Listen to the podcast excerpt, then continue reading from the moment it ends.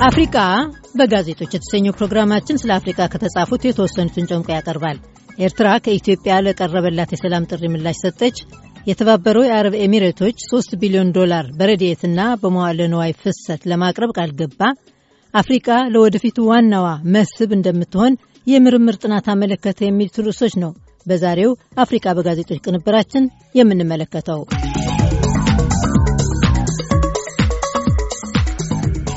ዋሽንግተን ፖስት ጋዜጣ ላይ የወጣው ጽሑፍ ኢትዮጵያ ሳይታሰብ በድንገት ኤርትራ ጋር የተፈራረመችውን የሰላም ስምምነት ለመተግበር ዝግጁ መሆኗን ካስታወቀች ከሁለት ሳምንታት በኋላ የኤርትራው መሪ ስለ ጉዳዩ ለመነጋገር ልኡካን እንደሚልኩ ባለፈው ሮብ መግለጻቸውን ጠቅሷል።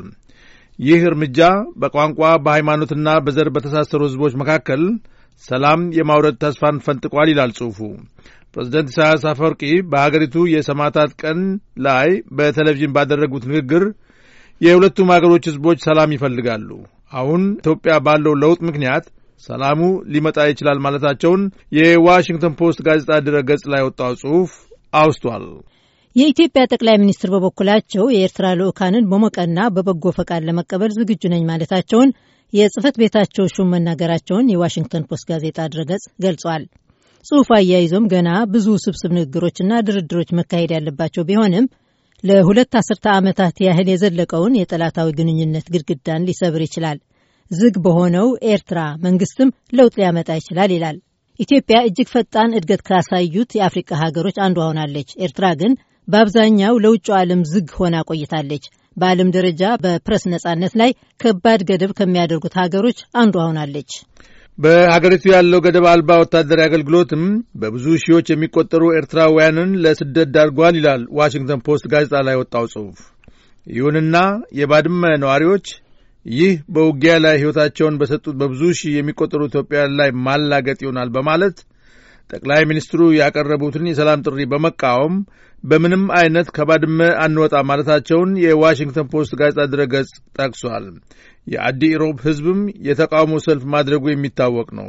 የሀገሪቱ ገዢ ፓርቲ አካል የሆነው ሕዝባዊ ወያኔ ሓርነት ትግራይ በበኩሉ ከኤርትራ ጋር ሰላም የማውረዱን እቅድ በመርህ ደረጃ የሚደግፈው ቢሆንም በአፈጻጸሙ ላይ ተቃውሞ እንዳለው መግለጹን የዋሽንግተን ፖስት ጋዜጣ ድረገጽ ለንባብ አድርሷል።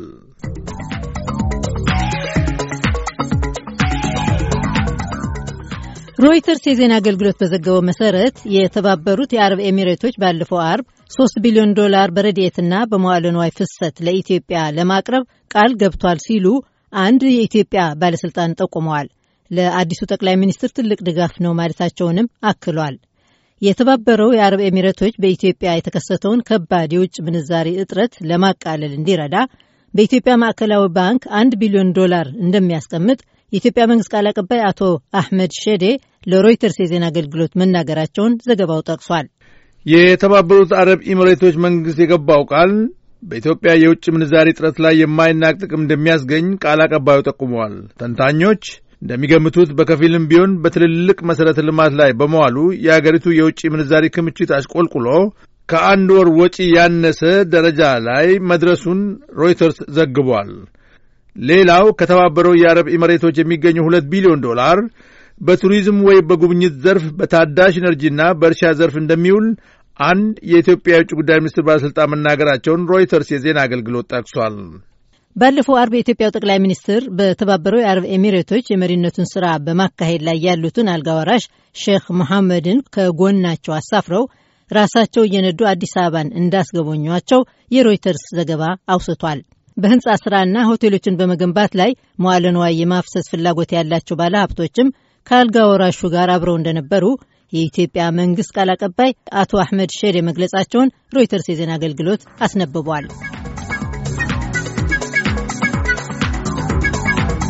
በሌላ በኩል የዋሽንግተን ፖስት ጋዜጣ ድረገጽ መጻዩ ዕድል አፍሪካ ነው፣ ዩናይትድ ስቴትስ ግን ገና አልተዘጋጀችም በሚል ርዕስ ባወጣው ጽሑፍ እንደ አውሮፓን አቆጣጠር በ2035 ዓ ም መግቢያ ገደማ ከ17 ዓመት በኋላ ማለት ነው ለሥራ ዕድሜ የሚደርሱት ወጣት አፍሪካውያን በዓለም ደረጃ ለሥራ ዓለም ከሚበቁት ወጣቶች ሁሉ ተደምሮ የበዙ ይሆናሉ። ለቀጣዩ ምዕተ ዓመትም በየዓመቱ በዛ አሐዝ ይቀጥላል ይላል። እንደ አውሮፓውያን አቆጣጠር እስከ 2050 ዓ ም ባለው ጊዜ ውስጥ ደግሞ በ32 ዓመታት ማለት ነው በእያንዳንዳቸው በዓለም ያሉ አራት ሰዎች አንዱ አፍሪካዊ እንደሚሆን በያዝነው ምዕተ ዓመት ማብቂያ ላይ ደግሞ ከጠቅላላው የዓለም ሕዝብ ወደ አርባ ከመቶ የሚጠጋው ቁጥር አፍሪካውያን እንደሚሆኑ ዋሽንግተን ፖስት ጋዜጣ ላይ የወጣው ጽሑፍ ጠቅሷል።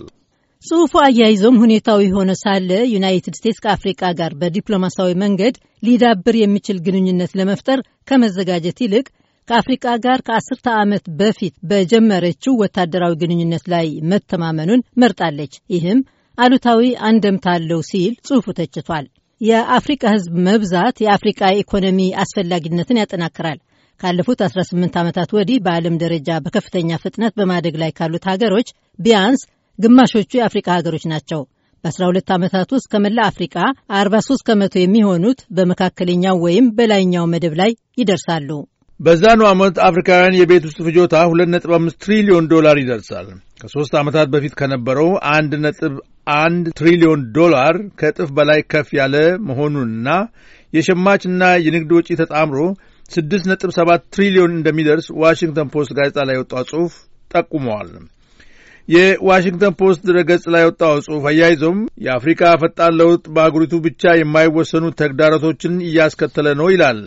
በድህነት የሚኖሩ ሰዎች መብዛት፣ የመሠረተ ልማት አለመዳበር፣ የግጭቶች መኖር ከመልካም አስተዳደር እጦት ጋር የቻይና በአፍሪካ ህላዌ ብዙ ተጽፏል። የአውሮፓ ህብረት ከአፍሪካ ጋር ያለውን ግንኙነት እያጠናከረ ነው። ህንድ፣ ብራዚል፣ ቱርክ፣ ጃፓን የባሕረ ሰላጤ አገሮችም ከአፍሪካ ጋር ጠንካራ ግንኙነት ለመመስረት እየሞከሩ ነው። በአንጻሩ ግን ዩናይትድ ስቴትስ እንደ አውሮፓ አቆጣጠር በመስከረም ወር 2011 ዓ ም የአሸባሪዎች ጥቃት ከደረሰባት ወዲህ የውጭ ፖሊሲዋ በወታደራዊ ላይ እንዲያተኩር ማድረጓን ይገልጻል ጽሑፉ። ጽሑፉ አያይዘውም ወታደራዊ ኃይል እያደገች በመሄድ ላይ ካለችው አፍሪቃ ጋር የግንኙነት መሰረት ሊሆን አይችልም። የአሜሪካ መከላከያ ሚኒስቴር የአፍሪቃ ወታደራዊ ኃይልን ሊያሰለጥን ይችላል፣ መሳሪያና ተሽከርካሪዎችን ሊሰጥ ይችላል። ይሁንና የንግድ ግንኙነት ሊያቀርብ አይችልም፣ የመሰረተ ልማት ውጥንና የእርሻ ምክር ሊያቀርብ አይችልም በማለት ዋሽንግተን ፖስት ጋዜጣ ላይ የወጣው ጽሑፍ አስገንዝቧል። ይህን የጥናት ጽሑፍ ያቀረቡት የዓለም አቀፍ ፖሊሲ ማዕከል ዋና ስራ አስኪያጅ ሳሊህ ቡከር እና በማዕከሉ በተመራማሪነት የሚሰሩት ኤሪ ሪክማን ናቸው።